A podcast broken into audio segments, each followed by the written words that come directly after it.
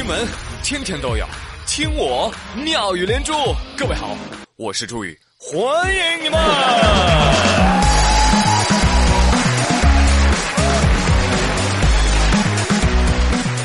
谢谢谢谢大家，来来来，朋友们，动起来动起来啊！今天教大家一个锻炼肢体协调的好方法。各位，此时此刻，不管你是站着还是坐着，来跟我一起来啊！左手比六，右手比七。左肩那个高啊，右肩那个低，左脚画圆，右脚踢，走起来！哎嘿，我呸！怎么样？有没有感觉到自己的气质得到了升华？一定要记得啊，向你的亲朋好友好好的展示一下，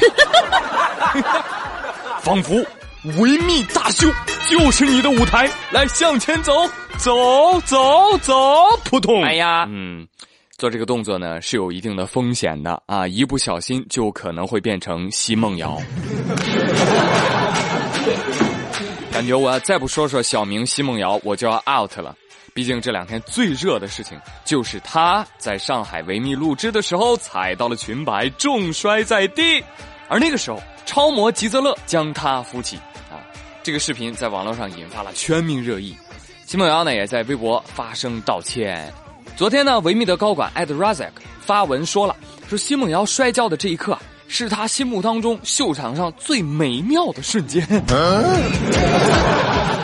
他表示，摔跤并没有什么丢脸的，能够站起来并且完成表演就是最大的成功。我为小明和扶他的吉泽勒感到骄傲。可以说啊，这是本届维密最接地气的麻豆了啊！从模特界咔摔进了网红界。一脚就把自己摔到了人民群众中来。呃，讲真哈，呃，奚梦瑶如果摔倒了啊，我是不敢去扶的啊，因为扶起来，呃，我会发现她的腿比我的脖子还高。你们别笑话我啊，尤其是女生啊，奚梦瑶摔倒了，你也不敢去扶。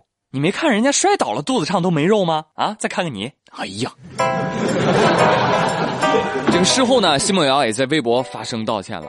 但是没关系啊，众多明星留言为其打 call。我们家的宝就是摔了一个世纪，时髦摔怎样？大长腿就是比较不方便了啦。骄傲的继续大步向前，爱你哦！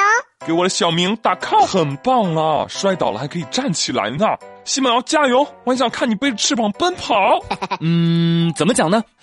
这个社交意味比较浓厚的安慰啊，有的时候有还不如没有。你想，人家刚刚搞砸。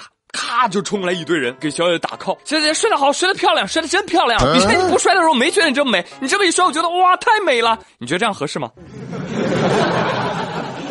毕竟啊，捧杀它也是杀呀。其实呢，只要是舞台啊，就从来不缺意外。而历年维密的舞台意外集锦呢，大家可以去网络搜索感受一下。我就看了一眼，这历代的超模啊，鞋掉了继续走满地碎钻的路，气球炸了继续保持微笑，被流苏缠的哭了也要在镜头前留下自信骄傲的泪水，尴尬而不失微笑，专业的走完全程是模特界的 professional，正确。所以呢，专业这个事情，一天不练自己知道。两天不练，老师知道；三天不练，观众知道。你看我节目一天不更，粉丝就要打死我，不都一样吗？对吧？所以呢，奚梦瑶需要接受的是建议，而不只是鼓励。啊，接受了批评，下次才能有更好的表现吗？对不对，小姐姐？吸取教训，我们下次加油。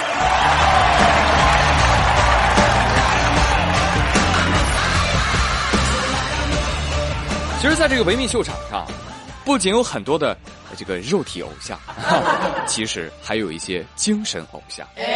比如说，我接下来要提到的 Carly Close，江湖人称小 KK。我觉得这个小姐姐全场最美了，可以跟我们家何仙姑并驾齐驱，简直就是仙女本人。我跟你说，真的，你们不信，你尽管去度娘小 KK 的百度资料，我保你直接扑通跪下唱征服。小 K K 就是传说当中的明明可以靠脸靠身材吃饭，却偏偏要去拼才华的女子。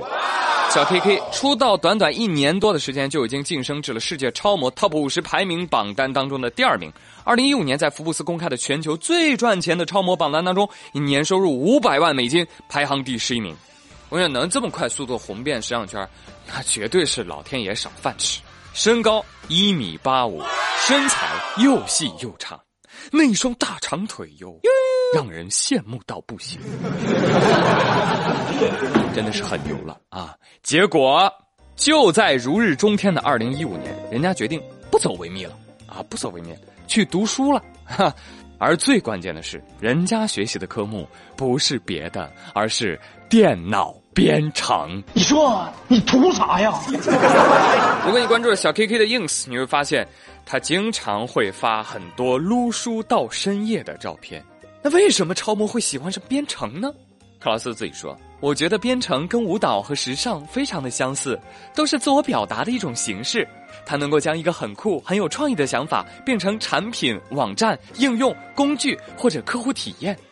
而且，克里斯汀·杜林顿，解释一下，他是上世纪九十年代五大超模之一，他就做到了；娜塔莉·波特曼做到了，艾玛·沃特森也做到了，还有很多大家不知道的女性也做到了。我相信。”我也可以，你真棒！走得了 T 台，拆得了面板，这才是我心中的女神。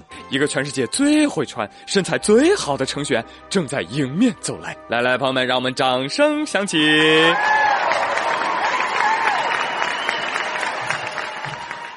她那么美，还那么努力，再看看你们自己，哦，还是先从减肥做起吧。哎。当然了，宇哥这么通情达理，深知甩肉之难难于上青天，所以特此送上速效减肥法。太帅了真的附上案例加以说明啊！绵阳有一个十一岁的女孩叫玲玲，玲玲特别爱吃辣条，辣条也不贵，五毛钱一袋每天至少吃两袋多则五六袋不久之前发现不对了。严重的腹痛，每天腹泻十多次，短短几星期体重减轻二十多斤。我的妈呀！经过医生诊断啊，他患上了克罗恩病。医生说了，长期吃辣条，这个是患病的诱因啊，各位一定要注意一下啊。我先说我的关注点，这个小姑娘呢，每天至少可以吃两袋辣条。想想我们小时候啊，买一包辣条都要全班分着吃哦。救命啊！我肚子好饿，所以呢，贫穷让我健康茁壮成长。丽丽看了这个新闻是最先表态的，嗯，我有一个大胆的想法，你可拉倒吧，丽丽，你吃辣条可是胖了四十斤呢。哼，因为我没有买到同款嘛，等我搞清楚这个小姑娘吃的什么牌子的辣条，我就去买了。老板有辣条吗？吃了瘦二十斤还不生病的那种，给我来一吨。好了啦，不跟你们闹着玩了啊！其实这克罗恩病一点都不好玩，它是一种原因不明的肠道炎症性疾病，在胃肠道任何一个部位都可以发生。临床表现就是腹痛、腹泻、肠梗阻，伴有发热、营养障碍啊等等。哎，总之很痛苦了。而且最要命的是，这个病程啊，它老是迁移、反复发作，不易根治啊。小朋友们，辣条虽好，可不要贪吃哦，要么不吃。要么少吃，好不好？来自宇哥日常的温馨关怀。哇哦，么么哒！好了，朋友们，今天的妙连珠就说到这里啊，干货多多，你们慢慢消化啊。我们明天同一时间再会喽，拜拜。